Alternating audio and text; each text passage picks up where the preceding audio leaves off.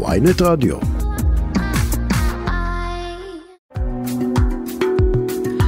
צהריים טובים, אתם מאזינים ל"חוץ מהכל", תוכנית שבה נצא לשעה אחת מהשכונה שלנו לסיבוב במקומות אחרים בעולם. בכל שבוע ננסה להביא לכם את הסיפורים הכי מרכזיים והכי מסקרנים שקורים ברחבי הגלובוס. את התוכנית היום עורכת טס גדות, אה, חגי בן עמי הוא הטכנאי, אני ענת ברמן, אנחנו מתחילים. אז uh, הבוקר uh, בוקר קשה אחרי הפיגוע המשולב בירושלים, שבו uh, נרצח נער, אדם נוסף נמצא במצב אנוש ולפחות uh, 14 נפצעו בשני פיצוצים. אז בשעה הקרובה יהיה קצת אסקפיזם מהדבר הזה. אנחנו נדבר על דברים אחרים לחלוטין. נדבר על המארחת של המונדיאל, קטאר, מה אנחנו יודעים על הנסיכות הקטנה במפרץ. ועל אה, זליגת המחאה האיראנית למגרשי הכדורגל בטורניר החשוב בעולם. זאת למרות שפיפ"א עשתה כל מה שהיא יכלה כדי להימנע מפוליטיזציה של המשחקים. נדבר גם על הכאוס בטוויטר ובפייסבוק, למה מפטרים שם המוני עובדים. נדבר על אה, נער בן 18 שהצליח להוריד אולי את גיל ההצבעה בניו זילנד, ו... כמובן על הניצחון המדהים של סעודיה על ארגנטינה, על זה נדבר בסוף עם אה, דניאל סלאמה. אבל אה, לפני שנצלול לנושאים האלה, נעשה סקירה קצרה של העיתונים והאתרים המרכזיים בעולם, נראה מה מעסיק היום אנשים כמונו במדינות אחרות. התקשורת בארצות הברית מדווחת על טבח בווירג'יניה. מנהל סניף של רשת וולמארט ירה בכמה מעובדיו וככל הנראה התאבד לאחר שרצח אה, אחרים. המניע לאירוע עדיין לא ברור. נזכיר שרק לפני שלושה ימים נרצחו חמישה בני אדם במועדון של הקהילה הגאה בקולורדו. בבריטניה מצפים להחלטת בית המשפט העליון בנוגע לשאלה האם הפרלמנט הסקוטי יכול לקבוע משאל עם נוסף על היפרדות מהממלכה הבריטית, על אה, עצמאות בעצם, ללא אישור מווסטמיניסטר. בגרמניה עוסקים במלחמה באוקראינה. דר שפיגל מדווח על אה, מצוקת מל"טים של רוסיה ועל ההסתמכות שלה על מל"טים איראניים, אה, וגם אה, מדווח על אספקה בריטית לראשונה של מסוקים לאוקראינה. בדויטשה ואלה הגרמנים מעריכים שהפרלמנט האירופי יגדיר את רוסיה כמדינת חסות לטרור בשל פעולותיה באוקראינה. הוריית הטורקי מדווח על רעידת אדמה בעוצמה 5.9 בצפון מערב המדינה, 170 קילומטרים מאיסטנבול. לפחות 50 בני אדם נפצעו ברעידת האדמה הזאת. בסין, שוב מחאות נגד אה, הגבלות הקורונה, הפעם במפעל האייפונים הגדול בעולם, בעיר ז'נגז'ו. שם אה, העובדים אולצו לשהות בבידוד. ובמקומם, בזמן הזה גויסו עובדים אחרים. מי שמדווח על זה, כמובן זו תקשורת uh, זרה, הפעם uh, אה, BBC הבריטי, ולא התקשורת הממלכתית הסינית. אנחנו לעניין הראשון שלנו. איראן עדיין מתאוששת מהתבוסה במשחק הפתיחה שלה במונדיאל, שבו היא הפסידה 6-2 לנבחרת אנגליה. אבל המשמעות של ההפסד הזה היא לא רק ספורטיבית, היא גם פוליטית. מחאת החיג'אב הגיעה גם למונדיאל, כשאת התבוסה הזאת ליוותה המחאה, די נדירה יש לציין, של הנבחרת נגד המשטר. בשירת ההמנון בתום המשחק, אה, פיהם של השחקנים היו חתומים והשפתיים שלהם לא זזו. אה, קשה היה שלא לשים לב לזה, זה היה באופן מאוד אה, הפגנתי, זו הייתה החלטה אה, משותפת של הנבחרת לא לשיר את ההמנון הלאומי. האוהדים ביציעים תמכו במרד הזה של השחקנים וקראו קריאות בוז בזמן נגינת ההמנון.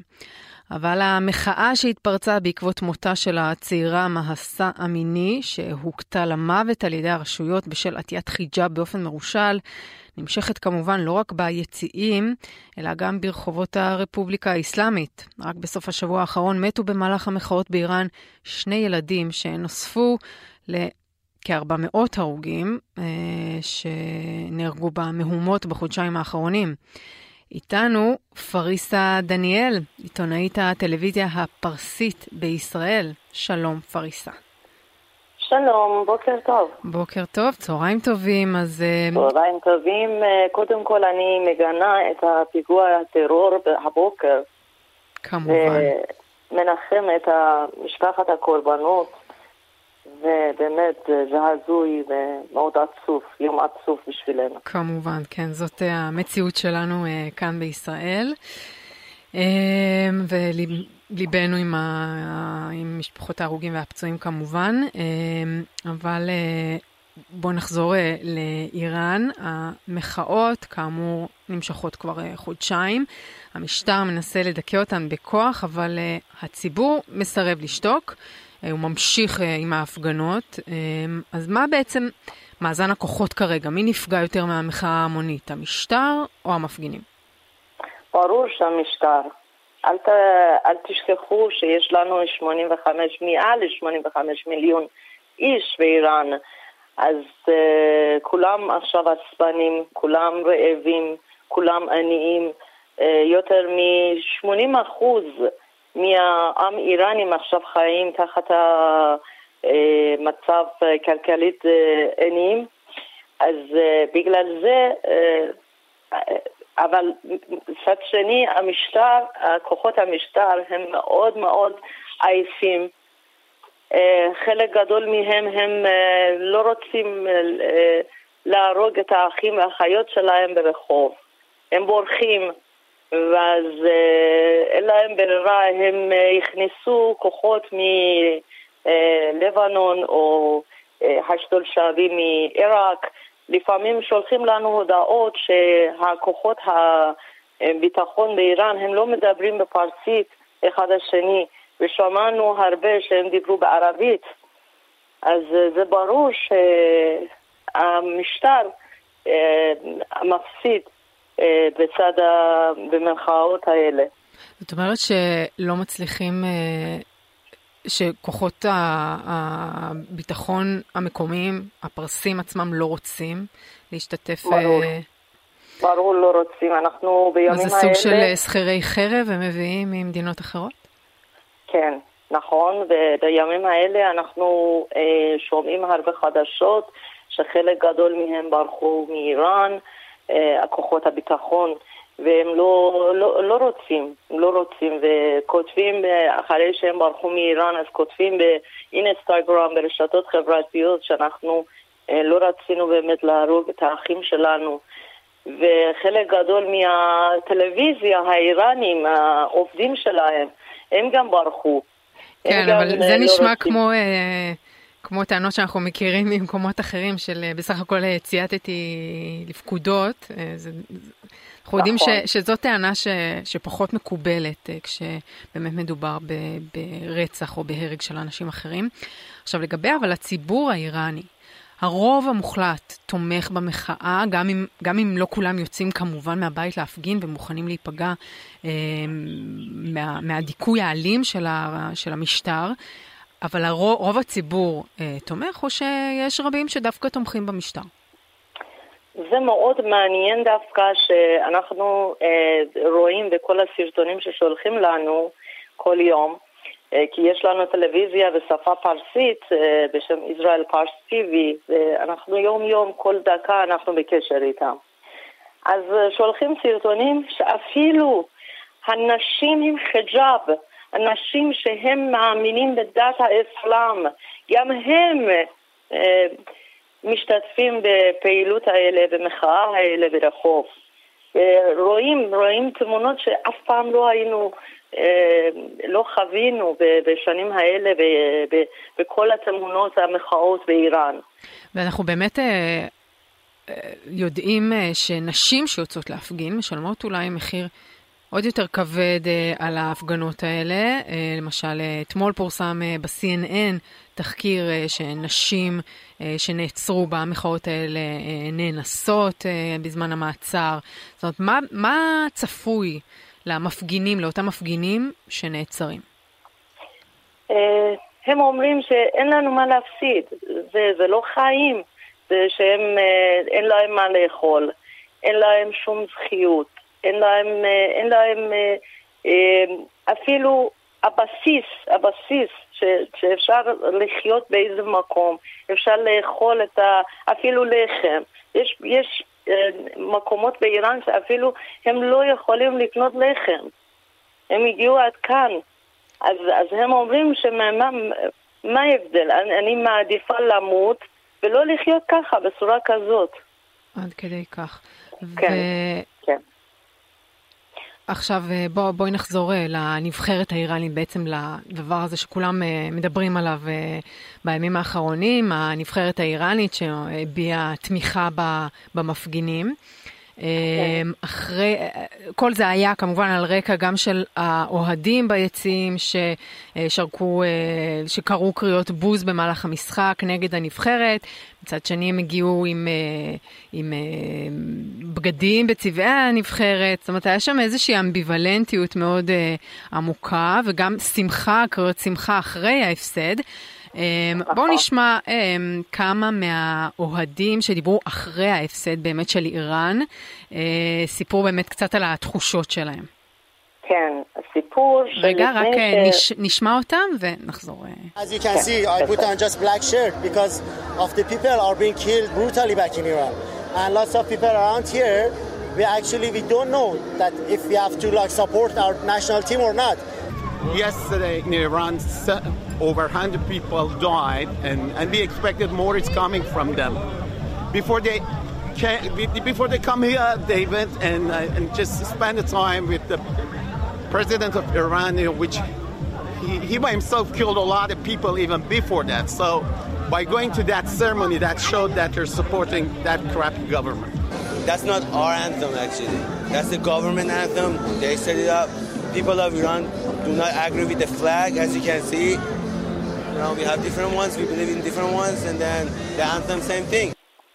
אז אנחנו יכולים באמת לשמוע, אנחנו לא רואים פה, אבל הווידאו, זה וידאו שפורסם אה, בתוך אה, כתבה של הגרדיאן הבריטי, והאנשים האלה שאמרו את הדברים ששמענו עכשיו, הם התראיינו בפנים אה, גלויות, זאת אומרת, הם לא בשם בדוי ולא בטשטוש, שזה כנראה דורש הרבה אומץ להגיד את הדברים האלה בטלוויזיה. עכשיו, מה, מה באמת אנחנו יכולים להבין, מה, מה זה אומר שהם, אה, הוא אמר בסוף ש, שזה לא ההמנון שלו, נכון? או אוהד האיראני, שההמנון של הרפובליקה האסלאמית זה לא ההמנון שלו. אז עם מה הם כן נכון. מזדהים? עם איזה סמלים הם כן מזדהים? ומה דוחים בעצם הציבור האיראני? כן, זה, אני חושבת שזו פעם ראשונה בכל ההיסטוריה בעולם ש, שהעם מאוד שמחים מההפסד של הבוחרים שלהם בכדורגל. זה, זה פעם ראשונה. למה? זה לפני, כמה ימים לפני שהם אה, יעלו למשחקים אה, בקטאר, הם היו אצל החמנאי ונשקו את הידיים שלו ואז אה, בגלל זה העם מאוד מאוד כועסים, מאוד עצבנים. על, על שחקני הנבחרת את מדברת. כן, כן, mm-hmm. המנהיג הגדול, הרוצח האלה, ו- ו- וכולם אומרים שלמה, למה, למה בכלל הם אה, פגשו אותו, למה הם היו אצלו, למה... אז הם לא בחרים שלנו. ולמה בהזדמנות האלה, שאין יותר טוב מזה, למה הם לא אה, מעלים את הקולות שלנו? למה לא מדברים עלינו? למה לא אומרים שהמון צעירים כל יום נרצחים ברחוב ביד, בכוחות הביטחוני שלהם, ולמה הם לא מדברים? למה? עכשיו כל, כל העולם מסתכלים עליהם, הם צריכים לבוא ולדבר. וזה היה אמירה מספיק אה, ברורה מבחינת הציבור? זה שהם עמדו שם על המגרש ולא לא. לא שרו? זה לא היה לא, מספיק. לא, לא, לא היה מספיק, לא מרוצים, אנשים מאוד כועסים, ואחד אה, אה, מאלה שהיו, אלה בוחרים בכדורגל, הוא אמר שבדיוק בגלל זה הם הפסידו, שרוב מהקהל שהיו שם, לא הם באו... הם באו וטענו, והם הם דיברו, אה, אתם שומעים שאומרים בלי שרף, בלי שרף, כאילו אה, אין, אין, לך, אין, אין לכם כבוד. Mm-hmm. אתם אנשים מנוולים, אתם אין, אין, אין, להם, אין לכם כבוד. אבל אז... בכל זאת השחקנים האלה, שכן הביעו איזשהו, איזושהי מחאה אה, פומבית. לעיני כל העולם, הם צריכים אה, לחשוש לחזור הביתה? כן, בטח, היו, אה, גם לפני חודש, חודשיים, היו משחקי אה, ספורט במקומות אחרים, גם הם לא תמכו ו...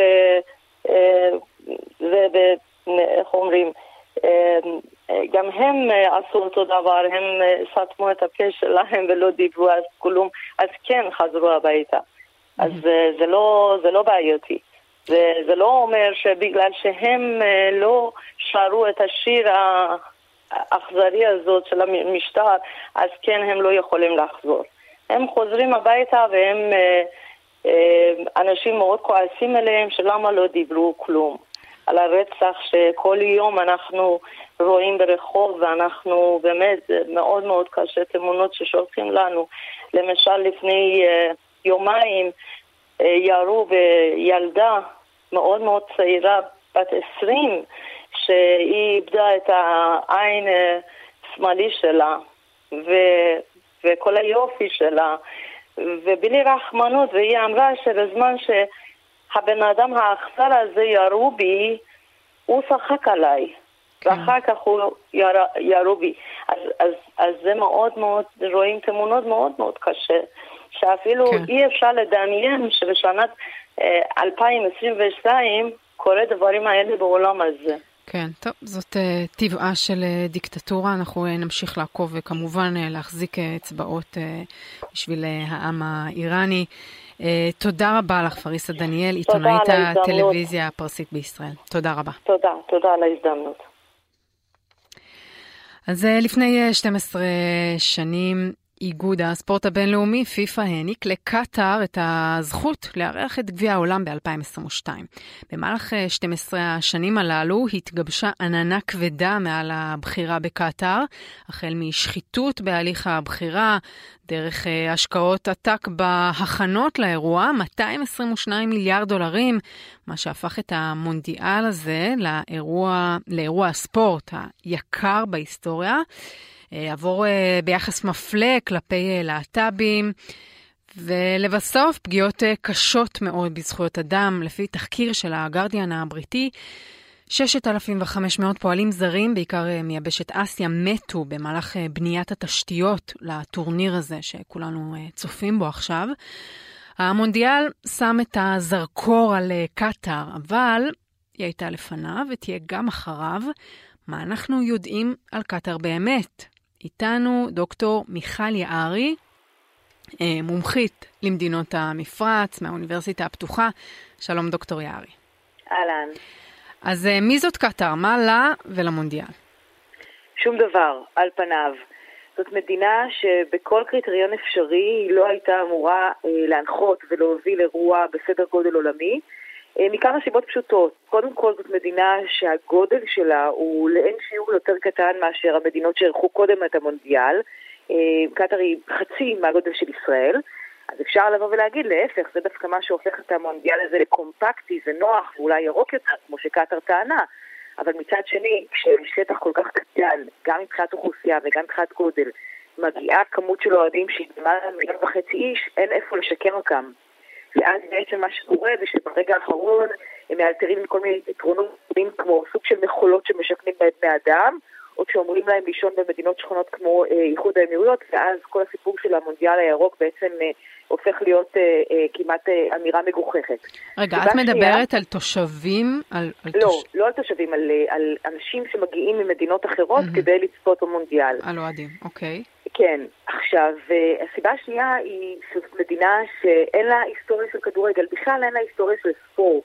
זאת אומרת, זה נכון שיש אהבה מאוד גדולה בעולם הערבי לספורט, ובמיוחד, במיוחד לכדורגל, אבל קטאר מעולם לא הציגה איזושהי, אה, את יודעת, היסטוריה מרשימה, לא בנוגע לקבוצות כדורגל אצלה, לא בנוגע לשחקני כדורגל, זאת אומרת, זאת מדינה שכשאת מסתכלת עליה, אה, הקשר בינה לבין ספורט בכלל וכדורגל בפרט, הוא דומה מאוד למדינות אחרות, והיא בוודאי לא בולטת ביחס למה שהיינו מצפים אולי שהיא תעשה.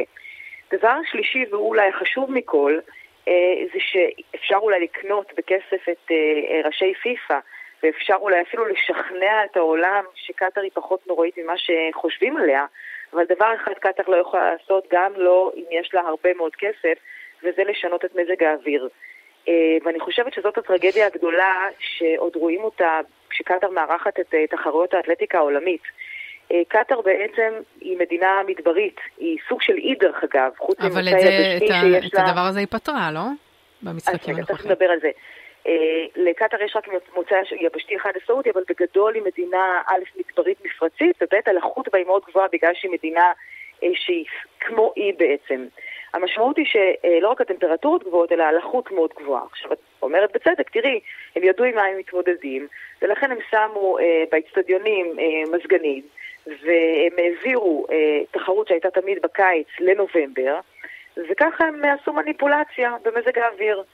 אבל זה לא עובד ככה, כי אם יש מנהג שהמונדיאל מתקיים בתקופות מסוימות, אז עולה השאלה למה אתם מחריגים את זה דווקא במקרה של קטאר. בדיוק, עולה השאלה, א', למה קטאר, כל... מה האינטרס שלה פה? למה היא רצתה רגע, כל כך לארח? רגע, כן? אני רק שנייה אסיים את זה. אה, דבר שני, ששוב נורא מפריע, וזה הפער בין מה שקטאר אומרת למה שקורה בפועל, קטאר הציגה את עצמה כמי שמערכת את המונדיאל הירוק ביותר בהיסטוריה, אבל כשאת ממזגת אצטדיוני ענק, את לא פועלת למען כדור הארץ, בוודאי לא במדינה שבה עדיין האנרגיה איננה מבוססת על אנרגיה ירוקה. זאת אומרת, מה שאנחנו רואים כאן זה שהארגון הזה, ארגון פיפ"א, עשה יחד עם קטאר את כל מה שאפשר כדי לשכנע את העולם שהמונדיאל הזה הוא לגיטימי, אבל זה לא כך. עכשיו, נשאלת השאלה המתבקשת, אוקיי, אבל גם מדינה כמו רוסיה היא לא מדינה שיש בה זכויות אדם אה, שהן לתפארת העולם הדמוקרטי, ובטח לא... בלשון המעטה, כן. נכון, אז מה זה אומר? זה אומר שאין יותר תחרויות במדינות שהן לא עומדות בקריטריונים הדמוקרטיים הנוקשים נכון, ביותר? נכון, ונזכיר גם את סין, שאירחה נכון, גם את נכון. האולימפיאדה ואת אולימפיאדת החורף. וגם ברזיל שאירחה בזמנו את המונדיאל. אז זאת שאלה קשה, ואני חושבת שמה שאנחנו צריכים לקחת מהמונדיאל הזה זה, אחד, האם יש קווים אדומים? האם בכלל נכון להציב קווים אדומים לגבי מדינות שמארחות את האירועים האלה? ואם אכן יש לנו בעיות מוסריות עם זה, למה אנחנו מתעוררים בחודשים האחרונים ואיפה היינו במשך 12 שנים? אני הייתי בקטאר ב-2018, כבר אז, בתור עיתונאים ואנשי אקדמיה שראינו את המצב שם, אמרנו, יש פה בעיה קשה מאוד. דיברו על זה כבר אז. אבל את יודעת, בסוף המונדיאל מתקיים בקטאר, וכולם מדברים על קטאר, מדינה שבשום קונסטלציה אחרת לא הייתה זוכה לכזאת תשומת לב. והמנצחת הגדולה פה בנוקאוט היא ללא ספק אותה מדינה שאנחנו כרגע מדברים עליה. זהו, דיברת באמת על הפרת זכויות האדם ועל בעיות מוסריות שיש לנו עם זה שהיא מארחת, אבל לא דיברנו על למה בעצם יש לנו את הבעיות המוסריות האלה, זאת אומרת, מה קורה שם. אז באמת מדברים אחרי, בייחוד אחרי התחקיר של הגרדיאן, על uh, אלפי אבל עובדים. אבל שוב, שמים את הזרקור במקום נורא ספציפי, mm-hmm. אבל את יודעת, האוכלוסייה הזאת היא אוכלוסייה ש... Okay. אוקיי. אז הנה, האוכלוסייה הזאת היא קודם כל אוכלוסייה שחיה במשטר לא דמוקרטי. והיא לא רק מדינה לא דמוקרטית, היא גם מדינה שהחברה בה היא חברה פטריארכלית. זאת אומרת, נכון, אבל... אבל... אבל הפרת זכויות אדם כל כך קשה עד כדי מוות של עובדים, זה אפילו אז, פגיעה אז קשה יודעים... יותר מאשר להיות אז, מדינה לא דמוקרטית. זאת אומרת, יש פה משהו מאוד... אז זאת השאלה, האם אנחנו יכולים לעשות היררכיה של רשע? האם אישה שלא יכולה לקבל שום החלטה עצמאית על חייה, ובעצם כלואה הרבה פעמים בביתה ונתונה למרותם של גברים, האם המצב שלה הוא גרוע או טוב יותר משל עובד זר שעובד ב-50 מעלות? אני לא רוצה בכלל להיכנס לשיח הזה. אני רק אומרת שהמדינה הזאת היא מדינה שבה יש קשיים לאוכלוסיות לא מבוטלות, והעובדים הזרים הם נורא ויזואליים בכאב שלהם. אבל יש לא מעט ציבורים אחרים שסובלים במדינה הזו, וגם אליהם צריך להתייחס. עכשיו, אני אגיד יותר מזה, גם קטאר וגם מדינות המפרץ האחרות הצליחו להעלים את זה מהתודעה הציבורית בשימוש בכל מיני טכניקות שלמשל, את לא תראי שכתוב בעיתון שעובד זר מת בגלל חום. אם כבר ידווחו על זה, מה שלא קורה בדרך כלל זה שיגידו משהו בסגנון שהוא מת מאירוע לבבי. ברור, איזה כן. גוף של בן אדם מסוגל לשרוד כאלה טמפרטורות. וגם כשהם כבר מתכופפים במרכאות כפולות ומכופלות ללחץ הציבורי, אז התקנות שמוציאים הם על גדר הגיחוך. למשל, אסור לעבוד בשעות הצהריים. כשאני הייתי בקטאר, אני יכולה להגיד לך שנעים לא היה שם. גם לא בשעות הבוקר. בבוקר. כן. כן. עכשיו, העניין אבל של העובדים הזרים, זה לא עניין עכשיו, נכון, מה, מהמונדיאל, זה... זו בעיה שמדברים עליה כבר, כבר שנים ארוכות. גם התושבים... מתחילה... כמה אחוז בעצם מה... מהאוכלוסייה בקטאר זה אזרחים קטארים וכמה מהם הם עובדים, או עבדים אולי לא יותר נכון להגיד. היא אוכלוסייה מאוד לא פרופורציונלית לאור העובדה ששניים וחצי מיליון אנשים גרים בקטאר, אבל בערך 350 אלף מתוכם הם אזרחים. עכשיו, קטאר מאוד, בדומה למדינות מפרציות נוספות, קטאר מאוד נוקשה. זאת אומרת, רגע, רק נדגיש את מה שאמרת עכשיו. אמרת שמיעוט מאוד קטן מתושבי קטאר הם אזרחים בעלי זכויות, נכון. וכל השאר הם פשוט עבדים שמייבאים מאסיה.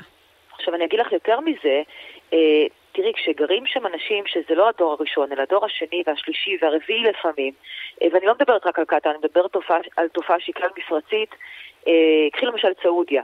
אה, במדינה כזאת, עד בו של מוחמד בן סלמן, היה אסור להם לקיים טקסים דתיים. זאת אומרת, חיה אוכלוסייה ענקית, עצומה, שמנוע ממנה לקיים את אורחות חייה באופן חופשי ולגיטימי. ובעצם למרות שסעודיה מתעקשת שלא תהיה חדירה של תרבות זרה, וגם קטאר ומדינות אחרות, בסוף האנשים האלה חיים בתוכם. ואז אה, נוצרת אה, תמונה מאוד מעוותת ואכזרית בעיניי של אזרחים לעומת תושבים, כשיש ביניהם פערים עצומים.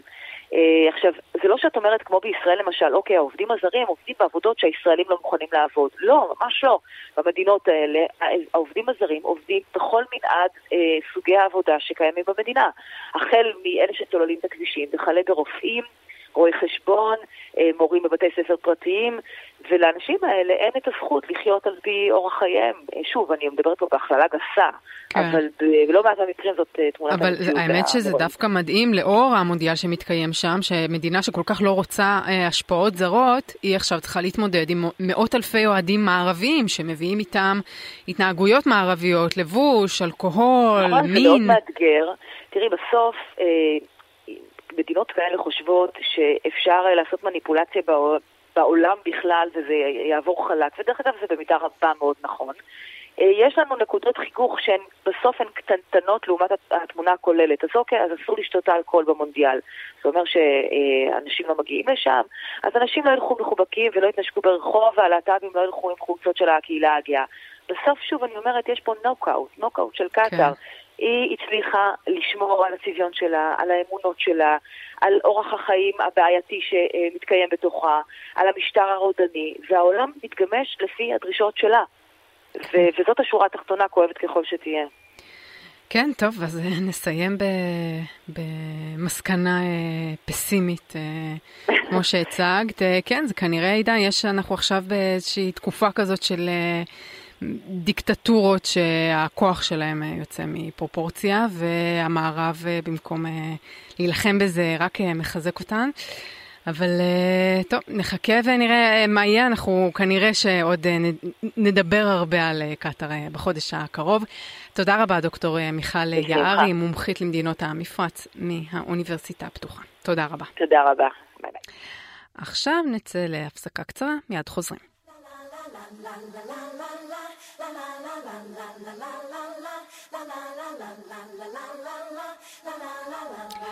שלום, אנחנו uh, חזרנו, אתם מאזינים לחוץ מהכל. Uh, אנחנו uh, לעניין הבא. בזמן האחרון נדמה שעולם הרשתות החברתיות הגדולות עובר טלטלה.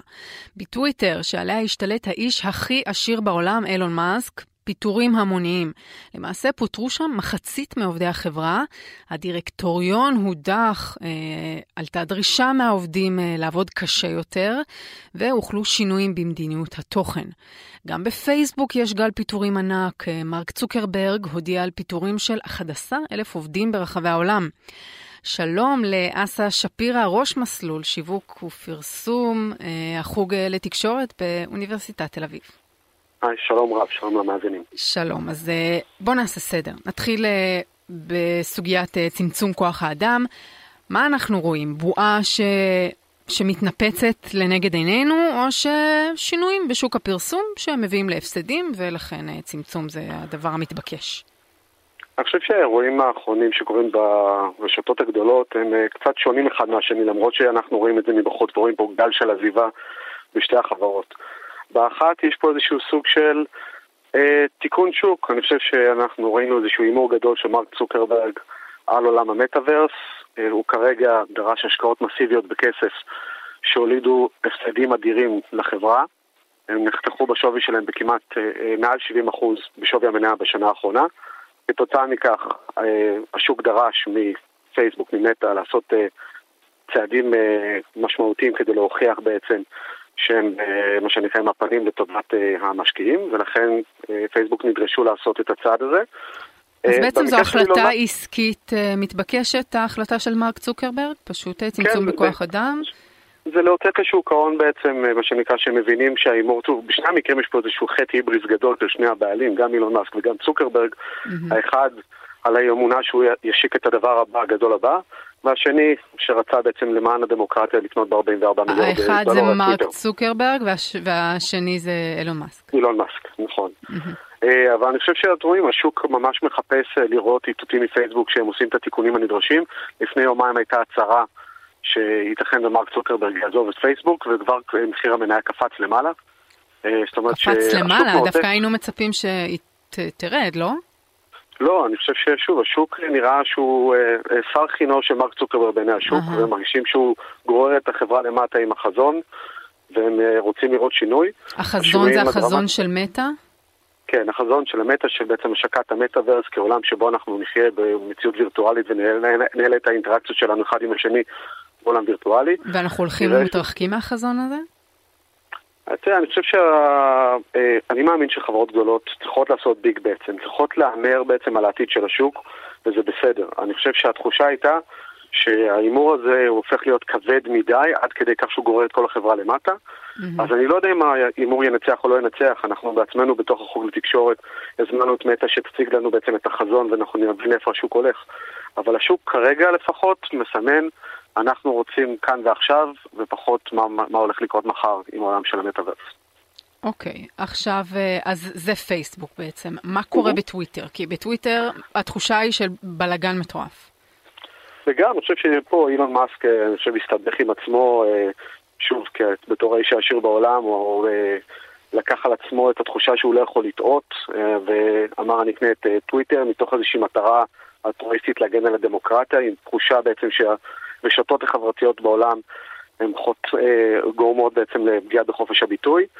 אה, והוא נכנס פנימה, ודבר ראשון, מן הסתם הוא צריך להחזיר את ההשקעה המסיבית של 44 מיליארד דולר, והוא מיד מתחיל לחתוך בעצם בהוצאות אה, התפעוליות הענקיות של החברות האלה, מצמצם בכוח האדם דרמטית, אה, והדבר מתחיל לבוא לידי ביטוי, הן גם ב... הצעדים הקונקרטיים של אה, התחלת גביית הכסף עבור הסימון של אבי הכחול. זהו, ש... זה כ... כ...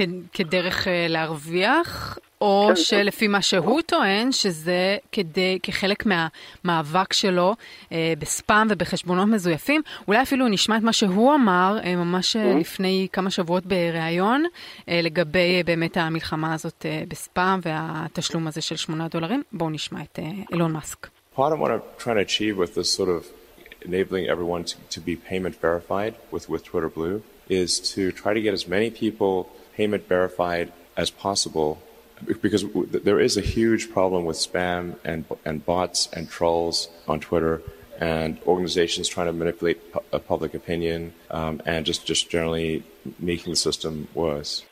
אז בעצם הוא מציג את עצמו כלוחם למען הדמוקרטיה, נכון? כי אנחנו יודעים שכל הבוטים האלה... אבל אני חושב שהמציאות היא הפוכה. כן, המציאות, אוקיי. תסתכלי על המציאות, היא הפוכה לגמרי.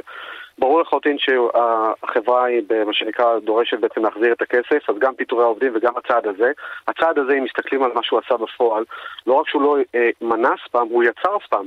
אה, צצו להם כל מיני מתחזים למיניהם ששילמו 8 דולרים, שזה חסם מאוד מאוד קטן.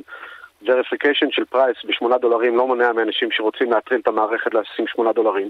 והתחילו לצוץ פייק ניוזים למיניהם עם הסימון של הווריפיקציה של טוויטר כמו מתחזה לענק התרופות לילי שאמר ממחר תרופות האינסולין יהיו בחינם ומהלכים דומים שכאלו.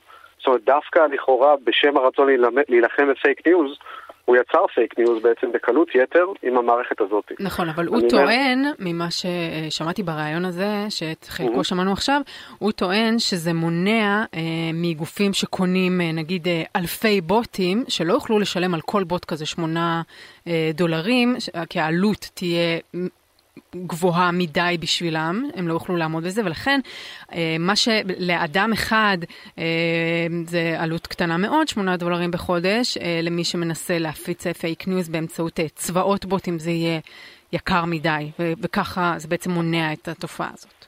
אני חושב שכאילו, אני חושב שהן טענות שמטרתם לעשות, לעשות framing יפה למשבר כלכלי ולרצון לגבות כסף ולייצר מוניטיזציה מהמערכת.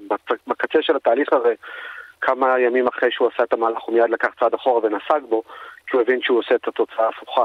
אז אני אומר, למרות שהמילים הן יפות, התוצאה בפועל לא הוכיחה את עצמה, ויכול להיות שאולי זה ימנע את אותם צבאות של בוטים, אבל בפועל הפצתם של פייק ניוז נראה שהיא לא תימנע כתוצאה מהמערכת, וניכר שהם צריכים לחשוב מחדש איך הם עושים את זה, כי זה בטח לא עבד. זהו, גם אה, הוא רוצה להחזיר את אה, טראמפ אה, לטוויטר, הוא מאפ... אפשר להחזיר את, את טראמפ, שזה גם איזשהו איתות לגבי... העמדה שלו כביכול אולי אה, בעד חופש הביטוי, אבל אולי נגד אה, דברים אחרים, כמו אה, רגולציה פנימית על התכנים, על, על, על, על הסתה או על דברי שנאה. יש גם שינוי בפן הזה?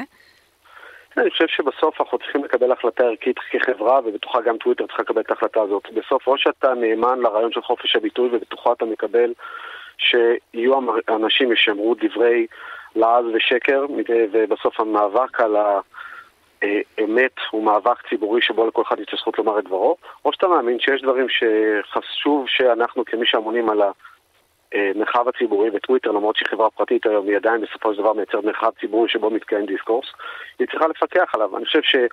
כשאילון מאסק נכנס לתפקיד של טוויטר, הוא אמר, אני אייצר מרחב חופשי ודמוקרטי שבו כל אחד יוכל לומר דברו.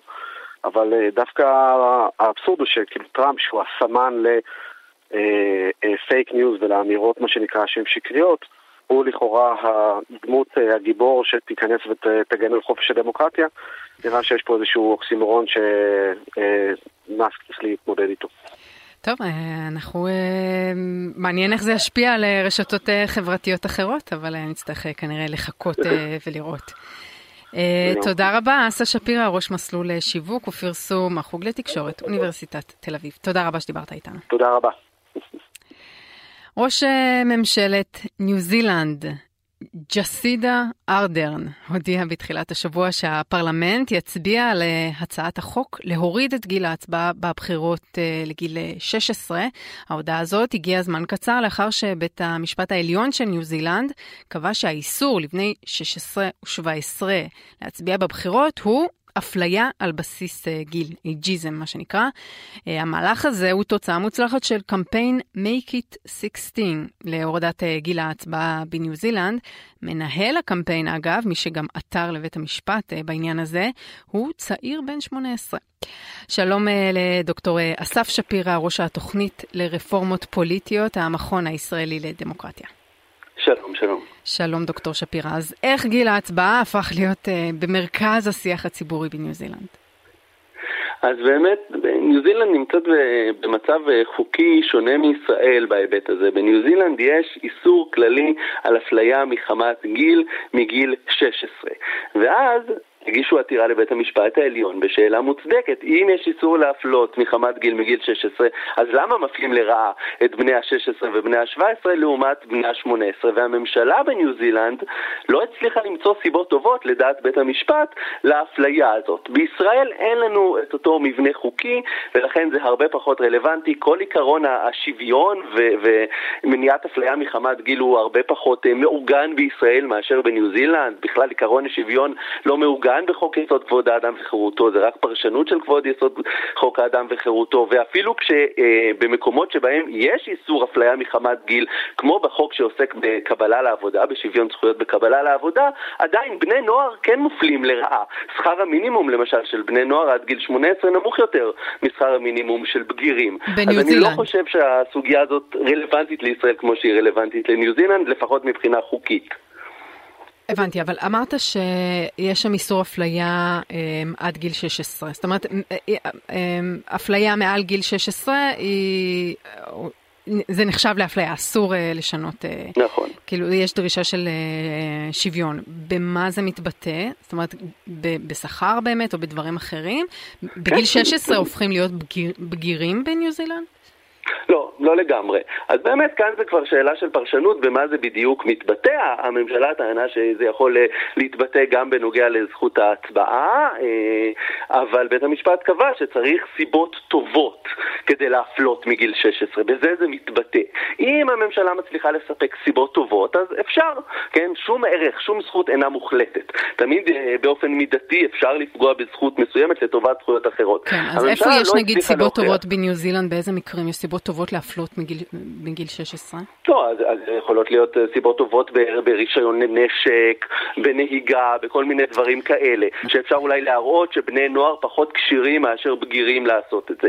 בנוגע להצבעה לא הצליחו להוכיח. עכשיו, אה, אני רוצה להוסיף שיש כאן איזושהי מגמה כללית בעולם של הורדת גיל ההצבעה. כן, המגמה הזאת התחילה כבר אה, אחרי מלחמת העולם השנייה, לפני מלחמת העולם השנייה היה מקובל שגיל ההצבעה הוא 21. עכשיו, הגיל ההצבעה הנפוץ כמעט בכל מדינות העולם הוא באמת 18. אה, ועכשיו, בשנים האחרונות כן יש מגמה, אבל מאוד מאוד איטית והדרגתית, של באמת הורדת גיל ההצבעה ל-17 ו-16. אחת הטענות שעולות בהקשר הזה, ועלו במיוחד בניו זילנד, זה העניין של איכות הסביבה. הטענה היא שהחלטות שמתקבלות היום על ידי פוליטיקאים ישפיעו על הצעירים במיוחד, כי הם ישפיעו על, על עתיד ניו זילנד והעולם כולו בעוד 50 שנה, בנוגע למשבר האקלים. ולכן אין היגיון ואין הצדקה לא לתת לצעירים להיות מעורבים בהחלטות כאלה.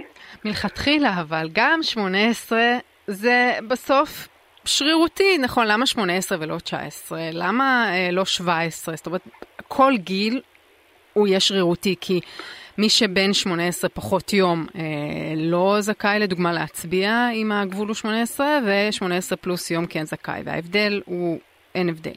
אז למה 16? אז קודם כל זה באמת שרירותי, את צודקת, זה לגמרי שרירותי. כן דווקא יש היגיון גדול ב-18. עכשיו אני חוזר לישראל. בישראל רק מגיל 18 אתה נעשה בגיר לגמרי. בישראל רק מגיל 18 באופן כללי מתגייסים לצבא. דרך אגב, גם מבחינה היסטורית, הקשר בין זכות הצבעה לבין גיוס לצבא הוא קשר מאוד מאוד מרכזי.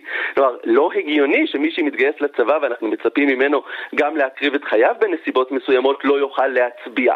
לכן 18 זה, זו ברירת המחדל של מדינות היום בעולם.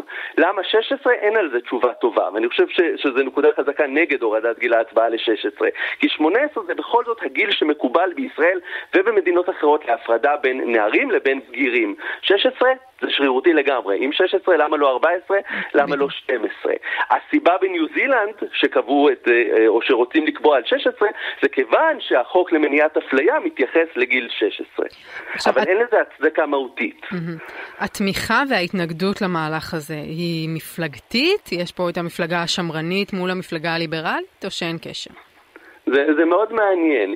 במידה מסוימת כן, הטענה המקובלת שבמדינות מערב רבות, כולל ניו זילנד וכולל הברית, הצעירים נוטים קצת יותר שמאלה, או לפחות לעמדות ליברליות. בוודאי בכל מה שנוגע לשמירה על איכות הסביבה. הם נוטים יותר לעמדות ירוקות. ולכן באופן טבעי השמאל או המפלגות הירוקות יתמכו יותר בהורדת גיל ההצבעה. בישראל, כמו שאנחנו יודעים, המצב הוא הפוך. בישראל הצעירים נוטים קצת יותר ימינה, ולכן אם יהיה ויכוח דומה בישראל, ייתכן שאנחנו נשמע דעות הפוכות. אז גם שם אתה אומר, הכל זה פוזיציה, לא, הדיון הוא לא בסוף, לא באמת, אה, העמדה שלך לא נובעת מטיעונים אה, מהותיים, גם בניו זילנד. יש עמדות עקרוניות, אבל כיוון שכאן זה באמת שרירותי, 16, 17, 18, 19, אז הפוזיציה מאוד אה, משפיעה. עכשיו, חוקי הבחירות מנסים להדביק את הקצב של השינויים התרבותיים והחברתיים, נכון? הם אה, מעידים על אה, שינויים חברתיים, למשל שינוי במעמד האישה לווה בכך שנתנו לנשים להצביע. עכשיו, נכון. מה באמת תהליך העומק כאן בהורדת גיל ההצבעה? מה, מה זה אומר? איזה שינוי חברתי יש פה של אה, עצמאות אה, מוקדמת יותר, של, של איזה, איזה תהליך תרבותי, חברתי מתחולל כאן, שה... הדבר הזה מעיד עליו. כן, אז באופן כללי אפשר להגיד, וזה קשור כבר להורדת גיל ההצבעה מאמצע המאה, מ-21 ל-18, שיש תהליך שבמסגרתו הצעירים הרבה יותר מעורבים בחיים ומשפיעים בחיים, אנחנו רואים את זה גם למשל בשדה הכלכלי, הכוח הכלכלי של צעירים היום הוא אדיר לעומת העבר, גם בשדה התקשורת, זה, זה באמת תהליך שהתעצם בשנים האחרונות עם כל עידן הרשתות החברתיות והאינטרנט, שהצעירים יותר יכולים להיחשף למידע וגם יותר יכולים להשפיע, שוב, גם בשדה הכלכלי וגם בשדה הפוליטי. אז זה תהליך ככה ארוך טווח של היחלשות האליטות המבוגרות, הוותיקות, לטובת אה, אה, אליטות או קבוצות הרבה יותר צעירות. אבל, אבל כן קיים כאן ויכוח אה, מהותי, כי זה נכון שהצעירים היום יותר יכולים יותר להיחשף לחיים הפוליטיים באמת באמצעות הרשתות החברתיות וקשרים אה, בלתי אמצעיים שהם מקיימים עם פוליטיקאים דרך הטוויטר, הטלגרם וכן אה, הלאה. מצד שני, כן נשמעה טענה הפוכה, שדווקא כל הרשתות החברתיות פוגעות בחינוך הפוליטי היותר רציני ומעמיק, גם אם אליטיסטי ומתנשא, שהתקיים בעבר על ידי ערוצי טלוויזיה בודדים או עיתונים בודדים, שבכל זאת ערכו דיונים פוליטיים יותר רציניים ומשמעותיים. אז קיים כאן ויכוח, זאת אומרת, הצעירים היום יותר נחשפים לפוליטיקה, אבל האם הם נחשפים לסוג הפוליטיקה שהיינו רוצים שהם ייחשפו אליו? טוב, אה, זה משהו שהאמת אה, שווה לחשוב עליו, זה דיון אה, מעניין. תודה רבה, דוקטור אסף שפירא, ראש התוכנית לרפורמות פוליטיות, המכון הישראלי לדמוקרטיה. תודה רבה. תודה רבה. קול עולה מן המזרח. דניאל סלאמה, עם סיפורים מהעולם הערבי. שלום דניאל סלאמה, כתב לענייני העולם הערבי בוויינט ובידיעות אחרונות. אתה מביא לנו מדי שבוע סיפורים מעניינים מהעולם הערבי. היום נדבר, איך אפשר שלא, על הניצחון הבאמת מדהים והמאוד מפתיע של נבחרת סעודיה, על הנבחרת שרבים מעריכים שתיקח את המונדיאל, ארגנטינה, במשחק הפתיחה שלהן.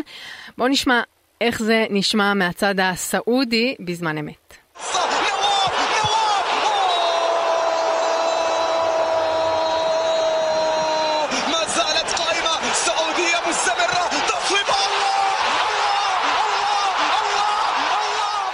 טוב, הקריאות האלה נמשכות עוד אה, דקות ארוכות, אנחנו לא נשמיע את הכל, אבל אפשר uh, לשמוע את ההתלהבות שם.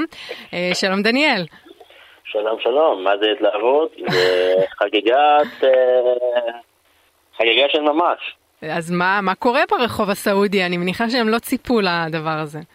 תראי, אני ניסיתי להביא השבוע לפינה הזו סיפורים אחרים, באמת באמת שניסיתי, אבל הסיפור, הניצחון הזה היה כל כך סנסציוני שפשוט אי אפשר היה להתעלם ממנו. כדי להבין כמה הוא עוד יותר סנסציוני, אפילו לסעודיה עצמה, שימי לבנת שמלך סעודיה, סלמן בן עבד אל-עזיז, הוא בעצמו ובכבודו הוציא הודעה שיום למחרת המשחק, כלומר היום, יום חופש מלא על חשבון המדינה בחיי, בכל הסקטורים הפרטיים והציבוריים. כלומר, טוב, זה, זה נשמע לי עובדים, מוגזם לחלוטין. אם אני ואת היינו עובדים עכשיו בוויינט הסעודי, כנראה ששנינו היינו עכשיו מתפננים בבית על חשבון המדינה.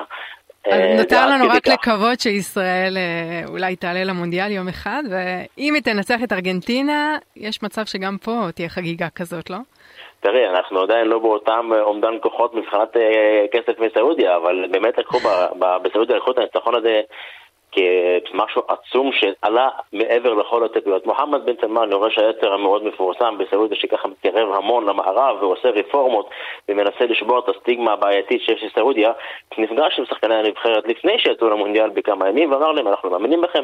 אמר להם שוב, אנחנו לא מצפים שתנצחו, אנחנו אפילו לא מצפים לתיקו. תלכו, תתנו את הבסט שאתם יכולים, מבחינתנו אתם כבר גיבורים. אז כשהם ניצחו זה היה כאילו הרבה מעבר לכל הציפיות. כמובן שמוחמד בן סלמן נצפה חוגג וצועק וקופץ ונהנה מהרגע ומאושר ואני חייב להגיד שבשיח ברשתות החברתיות התעורר משהו מאוד מצחיק ענת. אה, הרבה מאוד גרושים סעודים, אנשים מן השורה, לא עיתונאים ובולטים, אנשים כזה שעקבו אחרי המונדיאל מסעודיה כמובן, התחילו להציף כל מיני ציטוטים וראיונות שהיו עם הם, הם אה, גם פרשנים לכדורגל ופרשני ספורט וגם הם מועדים שראו אותם בקטר ואמרו מה אין סיכוי שסעודיה תנצח, אנחנו נביס אתכם ועכשיו אמרו להם נו מה, מה קורה לכם עכשיו?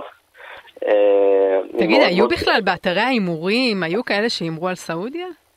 אה, אני מניח שיש כאלה שתמיד לוקחים את הסיקורים הכי כן. הזויים, אבל בגדול, תראי, הם בטח הרוויחו אני לא מבין גדול בספורט, אני מודה, אבל אפילו אני יודע שארגנטינה וסעודיה זה ממש לא... לא כוחות. כוחות. כאילו, יש לך את מסי, שזה השחקן אולי הכי מפורסם בעולם, עוד כמה שחקנים מאוד בולטים בארגנטינה, כן. שאפילו כסיל, כדורגל כמוני, מכיר אותם, לעומת סעודיה. אפילו אני. כן, חוץ מהמון כסף אין להם יותר מדי, אבל באמת הוכיחו, אה, זה משחק מאוד יפה, הניצחון היה ענק שדחף אחריו, אגב, האדם מכל רחבי העולם הערבי, זה לא נסתיים רק בסעודיה. מכל שחקני עולם ערבי, אנשים פשוט היו באטרף וטירוף חושים. בקטע שהשמענו בהתחלה, מרוב שהשדרן צעק זה הפך לרעש באיזשהו שלב, אבל אם מקשיבים לו, רואים אותו אומר שני דברים מאוד יפים. דבר ראשון הוא אומר, אתם עושים היסטוריה היום, אתם ממש עושים היסטוריה, ובסוף אומר, אני יושב כאן ואני צועק את זה, וכל נים וגיד בגוף שלי כערבי מאושר מאוד מהניצחון הזה. כלומר, לא רק כסעודי, אלא כערבי. כן, כן, זה אה, ניצחון של כל הערבים, לא רק של סעודיה. וככה מסתכלים על זה. ככה כן. מסתכלים על זה. כאילו גם אה, מונדיאל ראשון במדינה ערבית, גם מונדיאל ראשון במדינה, במדינה במזרח התיכון, וגם ניצחון אדיר של סעודיה, קבוצה יחסית שולית, נבחרת יחסית שולית, על ארגנטינה, הכוכבים כן. של הכדורגל.